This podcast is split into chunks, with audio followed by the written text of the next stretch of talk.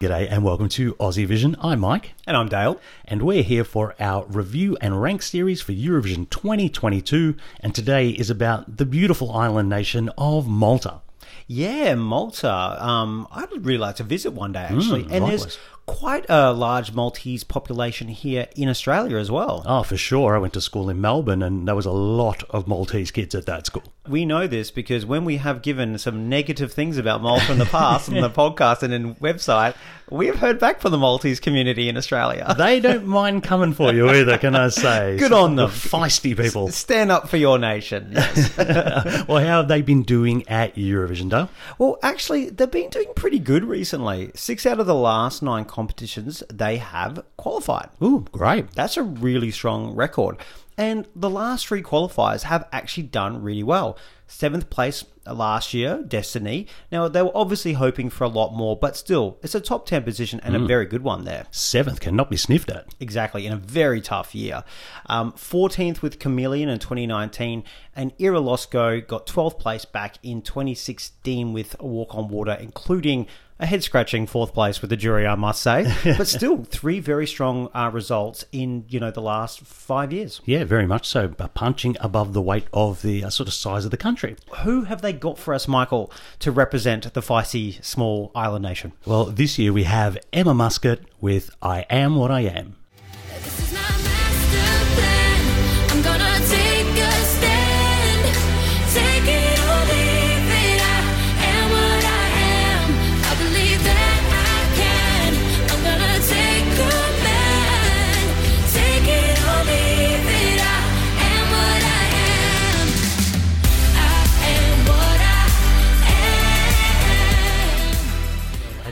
21 years of age, singer, songwriter, and model Emma Muscat is already a household name in her native Malta.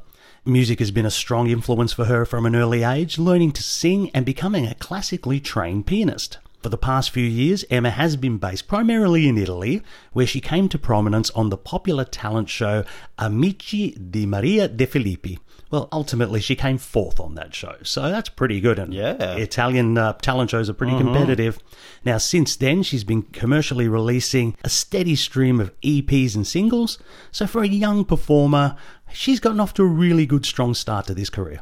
Yeah, and look, the Maltese people certainly got behind her because she took out the national final for Malta this year, MESC, which made a return to our screens for the first time since 2018. Really fun national final, a lot of ads, um, but they really take it seriously, and it's almost like a little mini Eurovision. Yeah, they really put their heart and soul into it, don't they? They do. The only difference is, didn't really matter what song won. Um, so Emma did actually win with a song called Out of Sight. It won the jury 12 points across the board and first place in the televote. However, with MESC, there is something in the terms and conditions. If you read somewhere down there in the bottom, in the small writing, hmm. it's not necessarily about choosing the song, it's about the artist. So the day after she won, the broadcaster and Emma started looking for another song literally the day after they confirmed. They went shopping around. And so, out of sight, the winner of MESC was thrown in the bin and they picked up this new song, which was written by a chap called Dino, who's actually the fiance of Dotter, who a lot of people know from Melodifestivalen. Hmm. He was involved with Bulletproof, which did very well, and you may hear some similarities in the song of this one. And he wrote this song as well. And Dotter herself does backing vocals on the studio. Oh, wow. I didn't know she was involved in the uh, singing. Yes. I know that the whole song swap has left a bit of a bad taste in some people's mouths. Yes. Some. Look, I mean, the thing is, it's happened before. It did happen back in 2016. Then they got a good result. And hey, look, if the rules are the rules, that's fine. I just don't think it passes what we would call the pub test. Yeah, people have invested money literally by voting for that song. And you've got this whole competition where it's like, well, this is what we're going to send, this is what we're going to send, and next thing, no, it's not. Can I say, though, can't remember what Out of Sight sounds like. When I had to listen when I was doing the notes, I was like, let me go revisit that. I'm like, oh, that's right. That's what that sounded like. You I could ask- totally forgot about it. I still remember Hamilton Travel, but I don't remember uh, Out of Sight. All right, shall we talk about the pros on this one, Dale? The jury appeal here is the thing that really stands out. This should be a song that appeals to those music professionals that we've seen voting at Eurovision in the past. It's commercial, it's contemporary, it's well written. This tends to be jury bait. Yeah, exactly. Look, it's, Scandinavian written, and that slick Scandi sound is there, and that generally does do well for juries. And it's kind of been the approach of Malta in the past, and it has worked for them to get good jury scores that really underpin their results. The other thing I want to say on the big pro here is Emma. Hmm. She is fantastic. She just has this star quality. She looks amazing. I didn't know she's a model, but I'm not surprised. She looks amazing. She sounds amazing. She can perform on that stage, and you kind of can't take your eyes off her. Uh, absolutely incredible performer. And I wanted to say this song, it does give her moments to shine. There are plenty of opportunities for her to, to really capture attention from both the televoters and the jury. Plus, also, I think the song has got this kind of rousing anthemic element to the whole thing. So I find the whole song very uplifting as well, and that's that's that's a good thing. Yeah, I mean, again, stealing my points here. Um, literally wrote Emma, there's moments to shine. Uh, but look, there is the memorable hooks in there that are going to stay with listeners. So wh- whether or not you love or you like or don't like the song, you're going to probably remember it, particularly, you know, straight after. And if it's going to stay with you, it is going to stay with you as well there. So there could be some televote for appeal with that rousing nature you're talking about and with those hooks potentially. Hmm. I'm also going to say here her running order of sixth on the night, I think, is pretty good. Now, she's wedged between Georgia, which is just a little bit odd and may just completely not land, and then it's followed by San Marino, which could be a little chaotic and not land. Hmm. so, all of a sudden, this brand of non offensive solid pop all of a sudden may seem like quality stuff and really stand out. Now, I'm also going to bring to that as well, Dale, that it's a good draw, I think, of nations for Malta in this semi final. We have nations like Australia, Sweden, the UK, Ireland all voting in this semi final, and I do feel this is the type of song that may resonate with those audiences and juries in particular. Yeah, Australia has actually been quite generous in the televote to Malta in the past. I think we might have been the only ones who gave Taboo any points in the televote in 2018. And we generally do hmm. reward them well. I think there's a similarity in kind of what we like and what we go for. Most definitely. I guess we should talk about the cons, Dale, and you can kick us off if you like. This is kind of lacking a killer punch here. I can see why this was a song that was originally written for Melodifestivalen, but isn't a top shelf version of that. This is a song you'd see in there, Mike scrape through to the final and finish in ninth place. And I think when you talk about a Eurovision stage, that was just to fall down a little bit. Yeah, I'm going to put here just general lack of originality, really. It's very cookie cutter. It's almost a sort of example of Scandinavian songwriting 101, isn't it? Here's this bit, here's that bit, here's the rousing bit. So ultimately, it just may just go in one ear and straight out the other because we've just heard it all before. Yeah, it's a real unknown quantity with this because you're taking a cookie cutter approach. This is generally what juries have rewarded in the past, but because we've heard this so much and there's nothing new here, could they maybe not come for it as much as we anticipate? I hmm. definitely think there's a question mark because I won't be surprised if it's getting an amazing jury score, but I would also totally not be surprised if it's completely just not really won over by the jury at all. I think it'll get something, but may not do as well as people think. I totally agree with you. I'm either kind of prepared for fourth in the jury semi final or 14th. Yeah. Could be either kind Yeah. of thing. I'm also going to say something about the lyrics here. Just missed the mark. I am what I am. What does that even mean? Like, mm.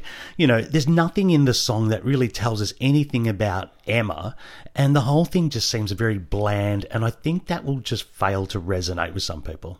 Yeah, there's a cold and coldness and a clinicalness to this song itself. Like I think Emma gives it warmth and personality, but ultimately, yeah, the song is lacking a soul.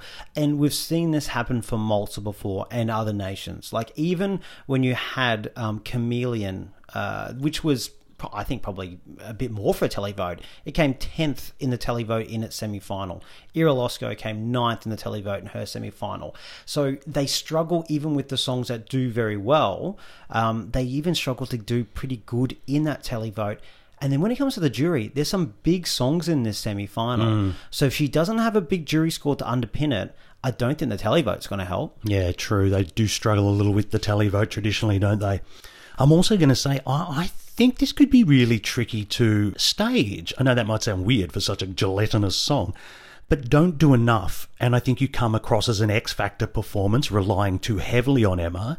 Then if you go down that schmaltzy road of faces on the screens and naff slogans and stuff like that, then it just becomes an absolute cringe fest. So there is a bit of a fine line here, and I'm very interested to see how they're going to approach it because it could fall a little flat.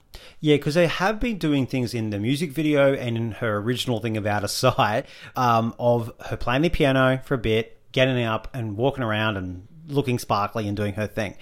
That feels a bit Delta Goodrem on The Voice 2015. um, it just feels like it's been done to death. Again, it's nothing new. And if you're not going to give us nothing new in the song and you're going to give us nothing new in the staging, you're going to start to struggle.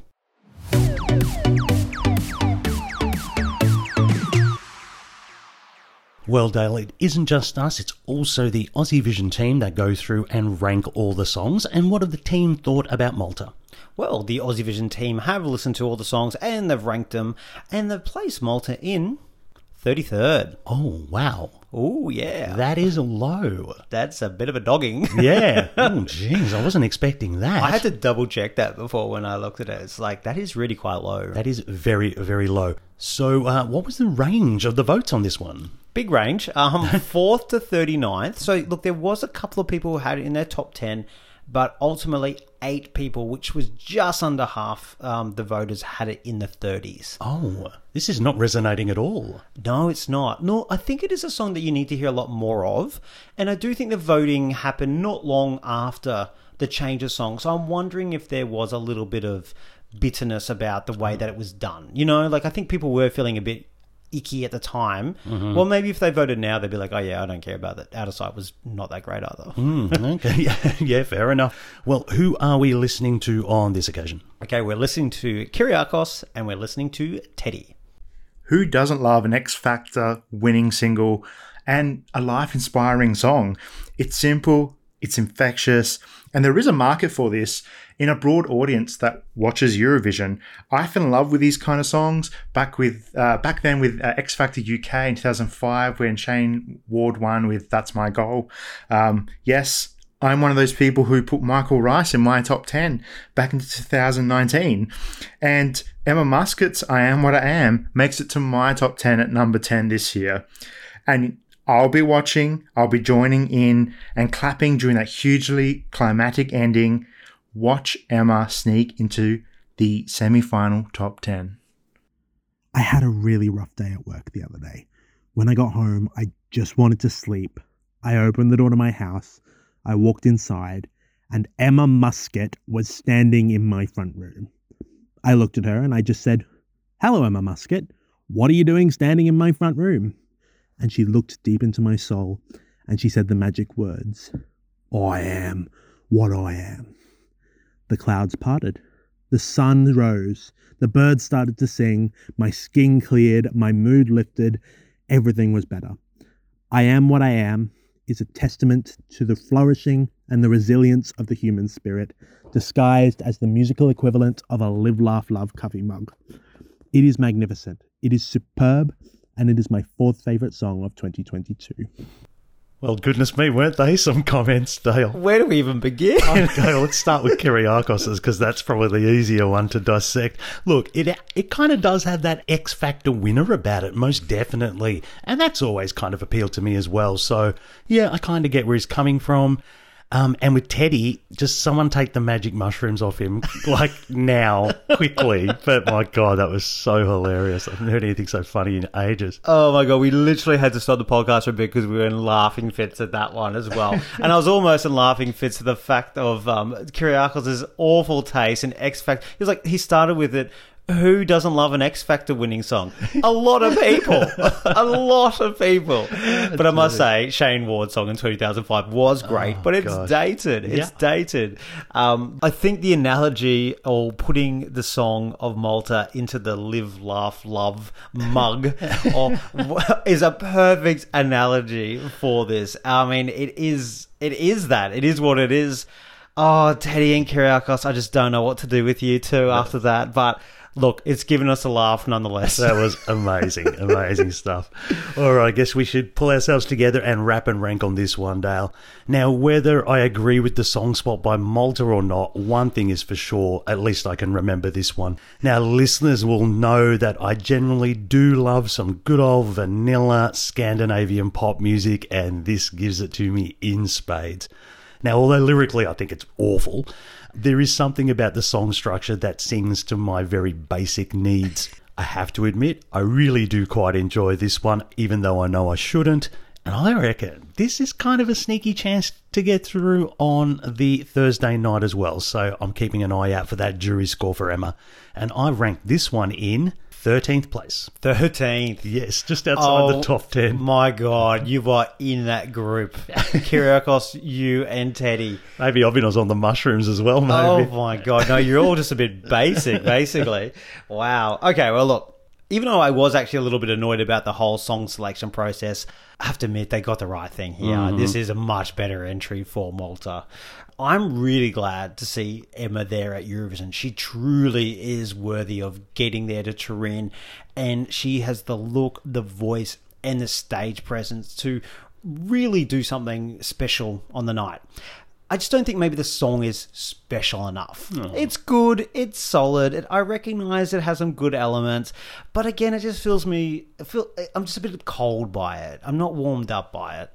And yet again, we have a jury versus televote problem for Malta. It's year in, year out, and they don't seem to do anything to change it. It's very Yeah. frustrating.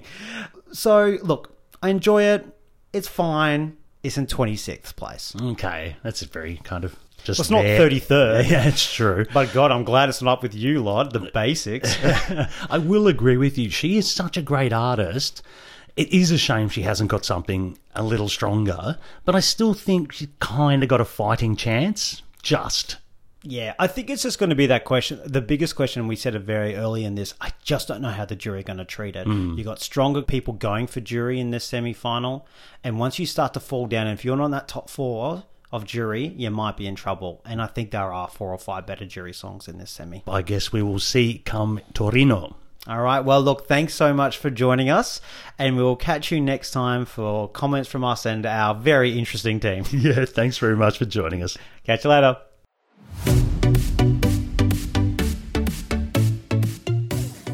As always, thanks for joining us and thank you for your support.